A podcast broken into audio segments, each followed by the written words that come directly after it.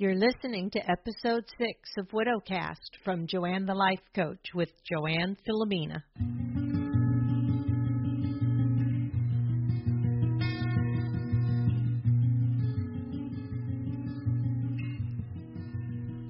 Welcome, friends. I get so excited every time I see a new download on each episode here because I know someone else out there has found their way to this podcast. And I really sincerely hope that it eases the way for someone else to listen to my experiences and just insights I gained through that first year of widowhood. I want to thank those of you who've left retune, uh, reviews in iTunes for this podcast. Uh, shout out to KCL Anderson, Team K plus two, and Kiki JR00. All three were really lovely and five star reviews. So thank you so much for helping move this podcast up in iTunes so that others can find it. Today I want to talk about grief without guilt. Grief is really a pure emotion. And when we lose our spouse, especially in the early months afterwards, there are so many emotions going on all at once, in and out. I'm sure you know that. There's no plan, there's no reason, there's no set pattern of grief that you're supposed to be following. They all just fled through. And I think that we often interpret all of those emotions together as being grief. And that's not true. There's a lot of individual separate emotions coming from all kinds of different things. Grief all by itself is really, it can be a beautiful emotion because we're grieving out of the love that we felt and still feel for our partner. Grief is something that I don't think ever really goes away. We are always going to carry grief with us. And why wouldn't we want to? Why wouldn't we want to remember the beautiful memories? And why wouldn't we continue loving that person that we spent that time with? What happens with grief is that all the other emotions crowd in. And when grief feels really ugly and uncomfortable, it's usually something else there can be guilt. There can be thinking you should have done something differently or done something more on your part for this person with this person. You might um, you might have guilt about something you said to them in the past, thinking, "Oh, why did I say that? I should have never." We somehow think that we have to hide our grief I know I did that. People would say, How are you doing? Is everything okay for you? And I'd say, Oh, I'm fine. Really, I'm okay. I'm I'm getting through this. It's okay. Thank you. Thank you for asking. But inside we know we're not okay. We have this like big gaping wound gashed right through us and we're just trying to say, Oh no, we're okay because it's the polite thing and and we don't want to express our grief. We don't want to make them stand there on the corner of the street where they've just been passing us by and stop to put a hand on our arm and say, How are you? We don't want to make them stand there for an hour to hear how we really are. So we say, I'm fine, I'm good.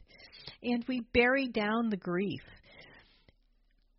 It's okay to do that in social situations. I'm not going to tell you you should do anything other than to say, I'm fine, thank you, I'm fine. People don't know what else to say, even other than, How are you? I hope you're doing okay. Just understand that it's okay to not be okay.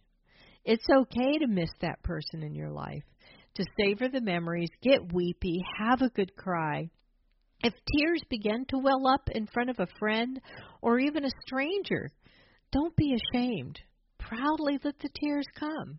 Wipe them away. Smile, knowing the tears say that he or she was loved, still is loved, and is dearly missed. If you start finding yourself weepy just standing at the grocery store checkout. It happened to me. I don't even know what triggered it that I started getting weepy at the grocery store checkout. But I just brushed the tears away and the gal checking me out kind of looked at me and I said, "Oh, I'm just missing someone." It's it's good. So know that your tears honor your deceased spouse. They're especially if they're coming from a place of pure cleansing grief. Grief heals us. Guilt does not heal us. Guilt keeps us in a stuck place. We don't move forward in our life because guilt has us frozen in time. Move through the guilt. Question it. Is it really justified? Even if you think the guilt you're feeling is justified in some way, recognize that guilt is a wasted emotion. It's not going to heal you or move you forward in any way. You don't want to resist it, trying to push it down, because then the guilt's just going to keep pushing back until you take it out and look at it and say, Why am I feeling so guilty about this? You need to allow it until you can move past it. Get curious about it. Think about how it's feeling. Think about why you're feeling it. All of that's going to help you process it and move past it. Just don't confuse the feelings of guilt with the grief. You might have anger, you might have disappointment, you might feel fear. Don't resist any of your emotions. You want to be able to just let them flow through. Welcome them. They're just part of the process. And be curious about them because, again, if you can almost embrace all those things, acknowledge it, say, Yeah, I'm feeling fear. I'm scared as hell with this. It's going to help you process that. And don't confuse any of those emotions with the actual grief.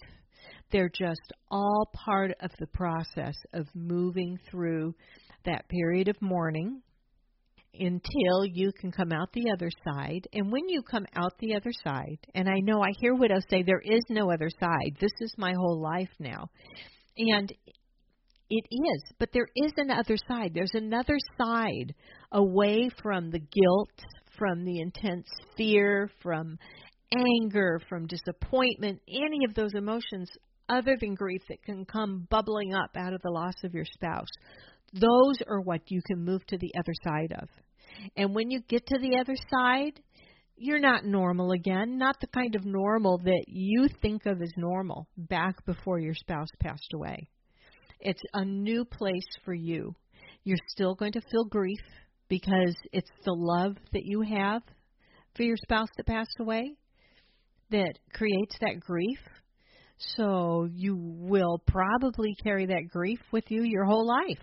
I'm sure that I will, and I'm going to want to. So uh, remember, grief heals, grief is love. And as you work through all the other emotions that you experience, give yourself time to allow that and to to allow a mourning period with an open end so that you will know when you're ready to move on to something different. I often hear um, I hear people talk about the one year time frame, your first year as a widow, and I think a lot of people who have never been widowed are the ones that think you get a year. I hear a lot of widows talk about a 2 year time frame that they think they're going to get through 2 years and then they're going to move on with their life. And it's really unrealistic to try to set a time frame on that period of mourning. You're going to know when you want to start easing back into your life. You may have to go back to work at a certain set time if you, if you have a job. Maybe you've set 6 weeks for yourself before returning to work or maybe your job doesn't even allow 6 weeks. Maybe your job only allows 4 weeks or 2 weeks and you're going to have to go back to work and start trying to function at work. That kind of a, a deadline you are going to need to set um, and understand that you need to be really gentle with yourself when you return to work and if you are struggling still at any point there, speak up to your boss. Let them know, hey, I'm going to seem really normal from day to day, but I'm really carrying a lot in my heart right now. and I'm still working through some stuff. Um, it's going to help. It's going to help them understand what you're juggling along with your work life. And it's important that we speak up for ourselves um, to let others know when there are times that we need a little space. Other than that, you don't want to resist all those other emotions. You want to work through them and allow them until you can move past them. Once you've moved past that, you're going to start to know when you're ready to start wanting to live your life again.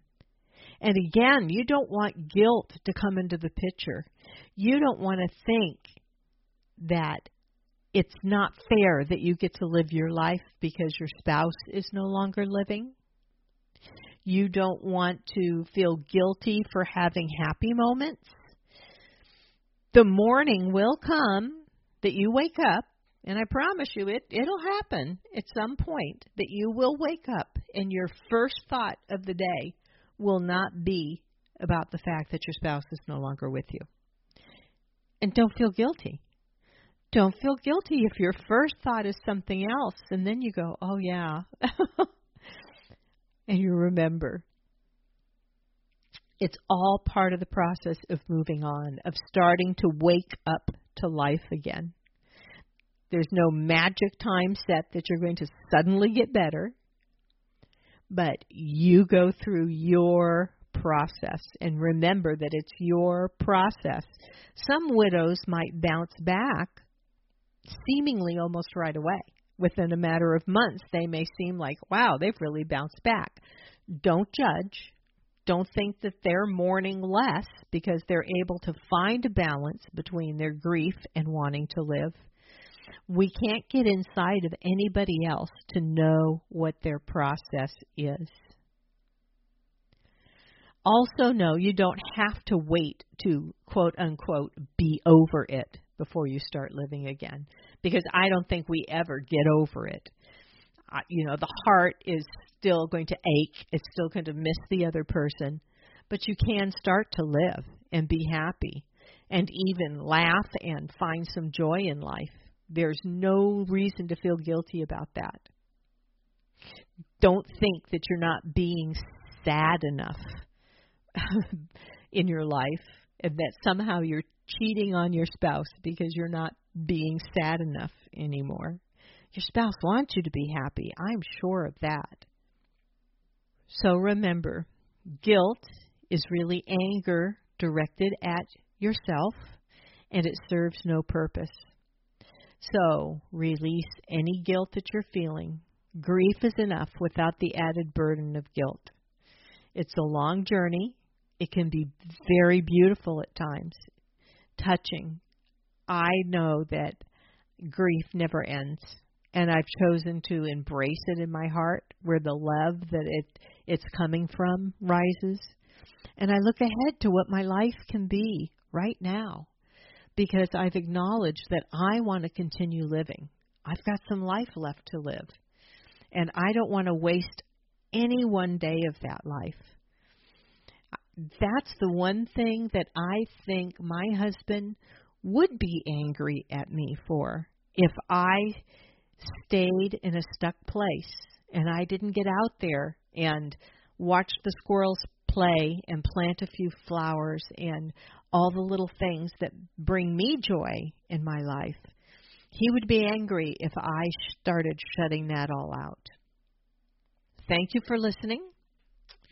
I hope you enjoyed this episode. If you have only just joined us here, you may want to go back down the list to episode 00 and start listening from the very start. I hope you'll share this podcast with any other widows out there. I'm Joanne Filomena, and you can find me at joannethelifecoach.com. That's J O A N N thelifecoach.com. Now, go find some joy in your life. Until next time.